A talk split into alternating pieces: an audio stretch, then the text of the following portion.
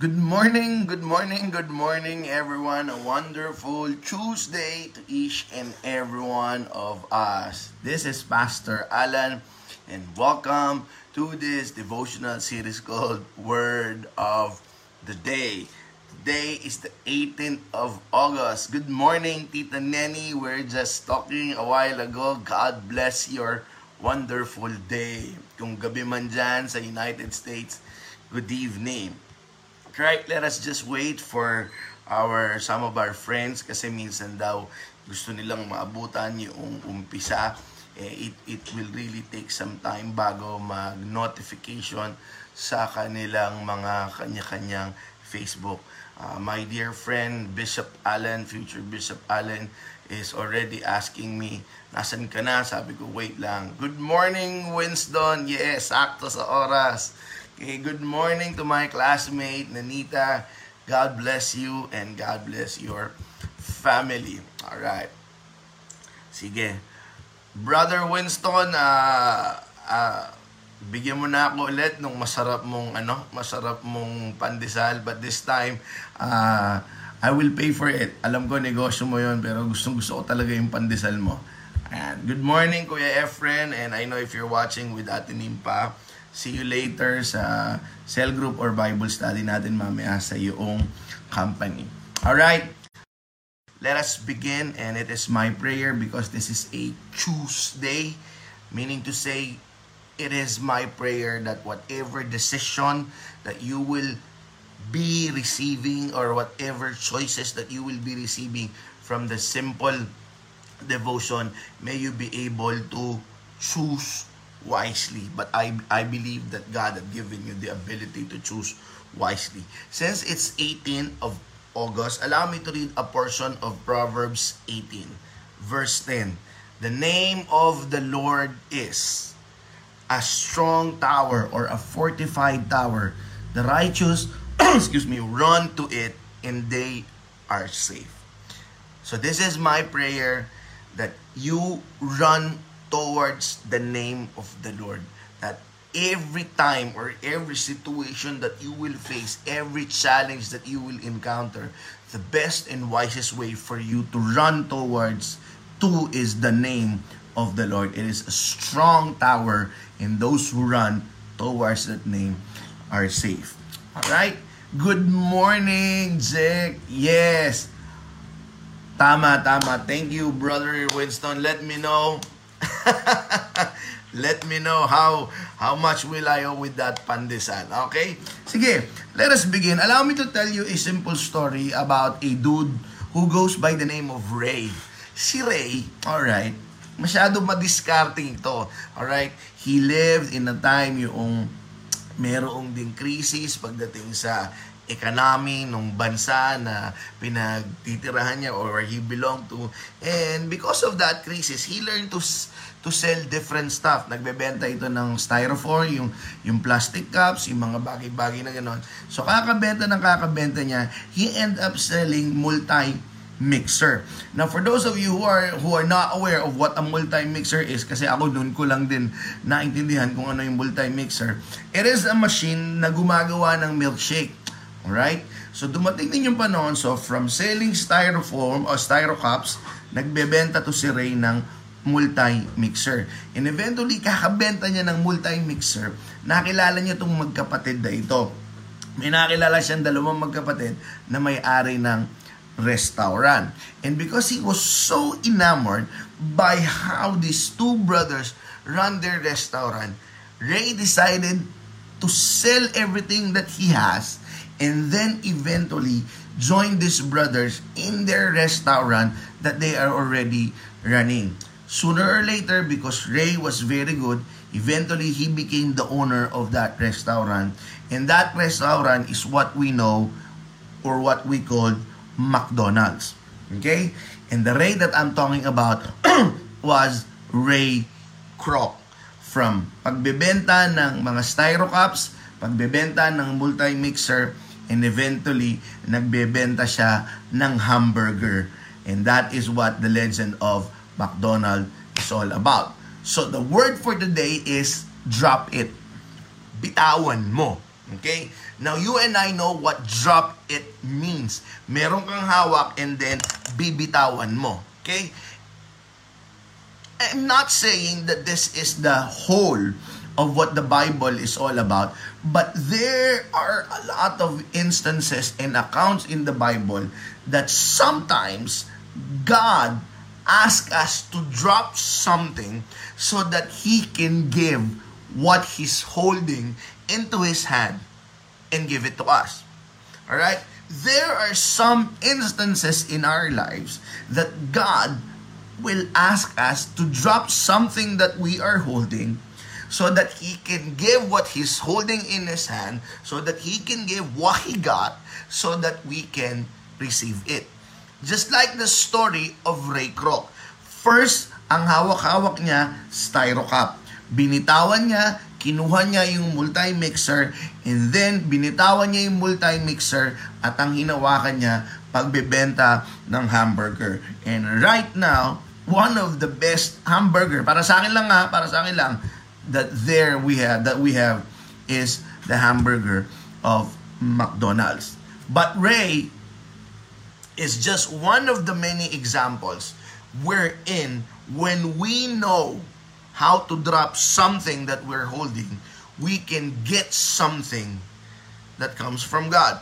Let me share you some example. Moses, you are familiar with Moses and you are familiar with the Disney adaptation Prince of Egypt. No kidding. He is, he was a prince. Okay, ampon nga lang. But he was a prince. What he's holding during that time was a scepter. Now, a scepter is a symbol of authority. A scepter is a symbol of power because he was a prince. But you and I know what happened to Moses. God called him, and Moses had to drop his scepter so that God could give him his staff. Let me repeat that.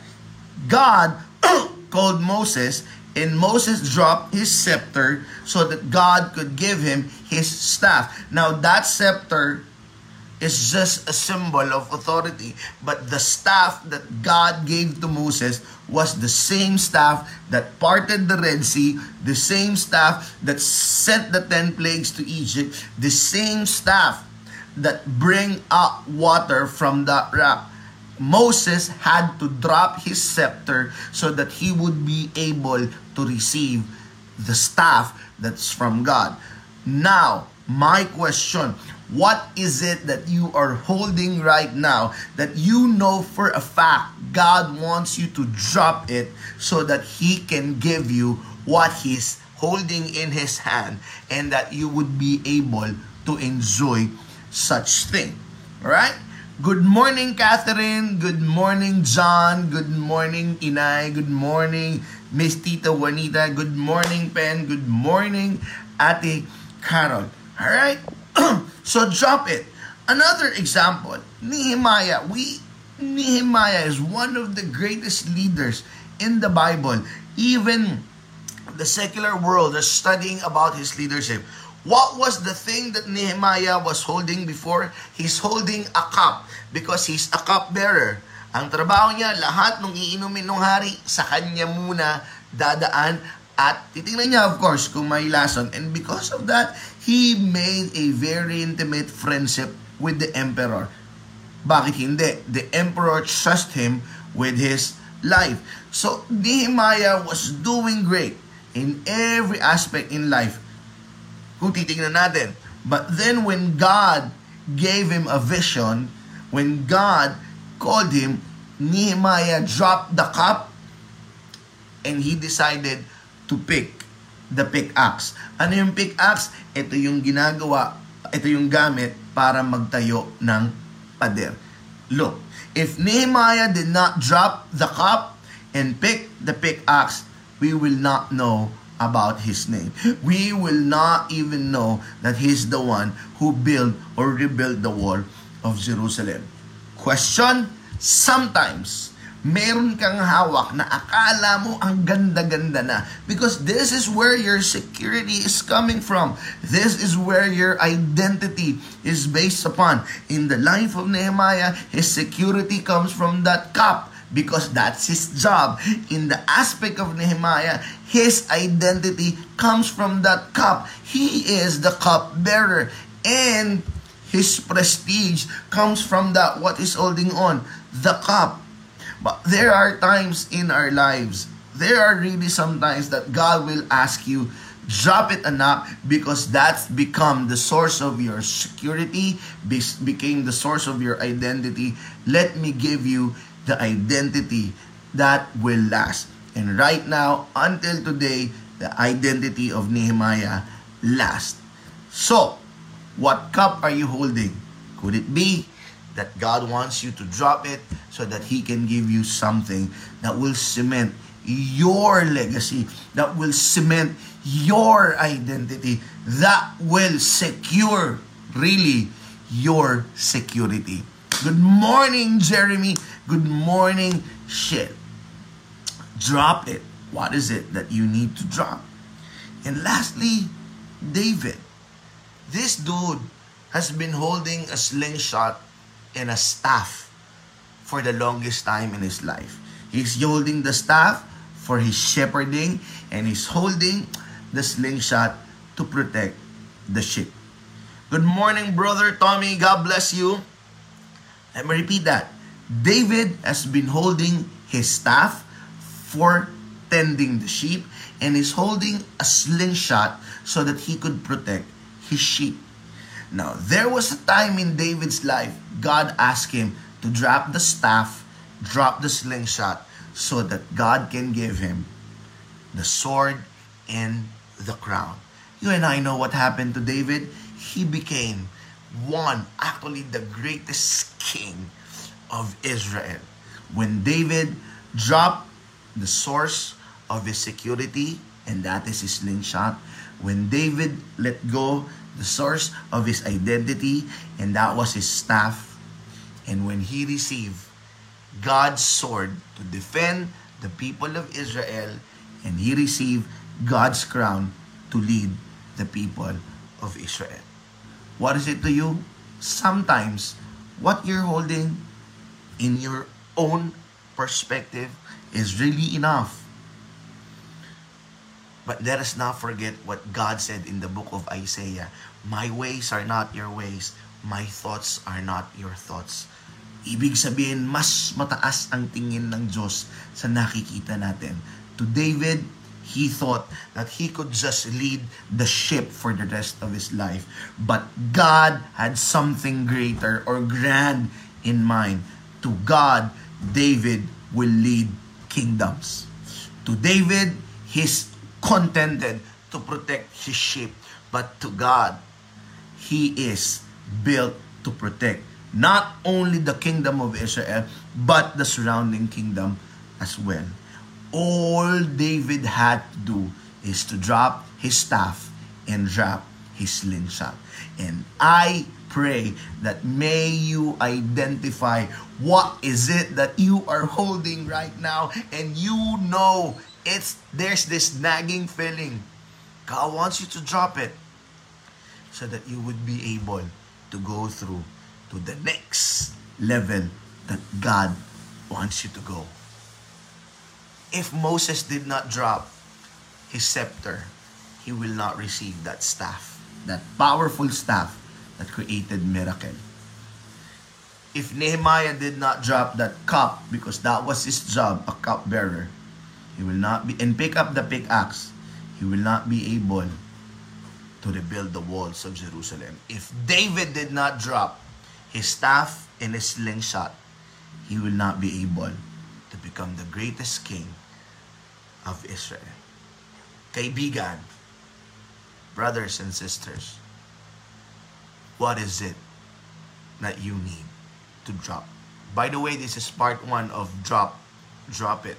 Tomorrow we will talk about another aspect of drop it.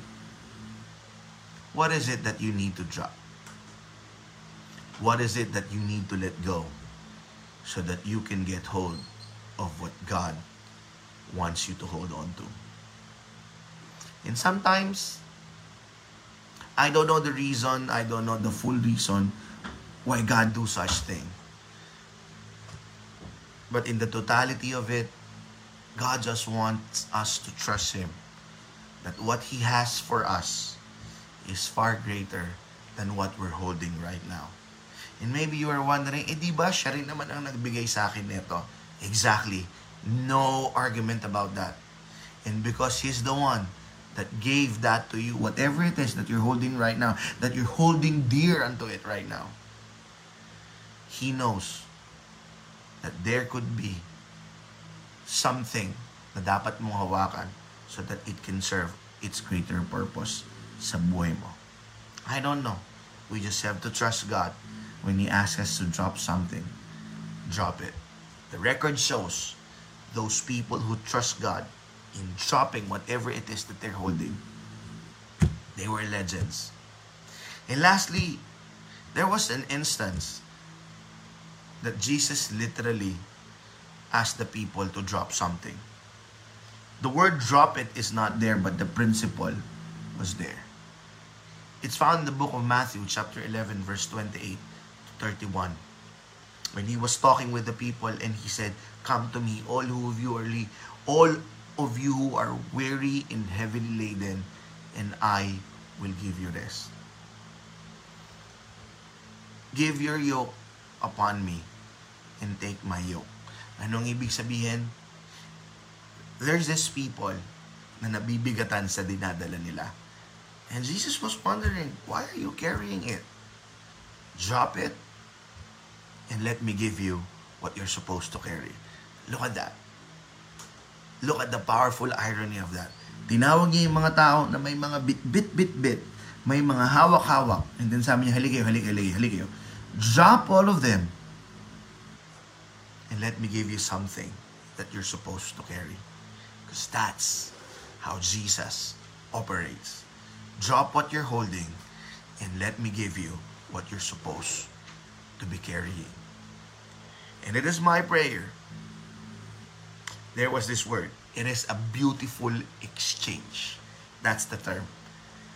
What God is presenting is a beautiful exchange. You drop whatever it is that you are holding right now. And you seek God if it is really the thing that you are that you need to drop. And He will give you what you're supposed to carry at this very moment, at this season in life. Trust God. Remember the story of Moses, David, and Nehemiah. Good morning, Cherma. Good morning, Janzi. Good morning, Dulce. Good morning, Brother Eric. Our farm there in Lipa. And good morning, Uncle Jaime. And good morning, Ate Christy. Good morning, Clara. So, what is it that you need to drop? Only you can know that. And it is my prayer, and it is my prayer, may you have the courage and trust to drop whatever that is that God wants you to drop. Can I pray for you? I pray for you. Father, I pray for my brothers and sisters right now. Grant them courage. And thank you, Lord God, for you have given them this morning the ability to put their trust in you. I know some of them, they already know what is it that they need to drop. Let them have the courage to drop it so that they can hold what you want them to get hold of at this season and at this moment in their lives. And I pray, Lord God, for them who are tired, heavily laden, grant them, Lord God, to entrust everything from you and let them carry the responsibility and let them carry the yoke that they're supposed to carry. Thank you, Lord God, for this moment, we have a chance to choose. To drop what we're holding so that we can receive what you want us to give or to stick with what we already have because we believe we're already okay. The choice is up to us. And that is one thing that I love about you, Lord God. You have given us the ability and the freedom to choose. And may we choose wisely. In Jesus' name, amen. God bless everyone. See you, see you. Oh, meron dito. Alright. See you. And tomorrow, there will be part 2 of Drop It. God bless.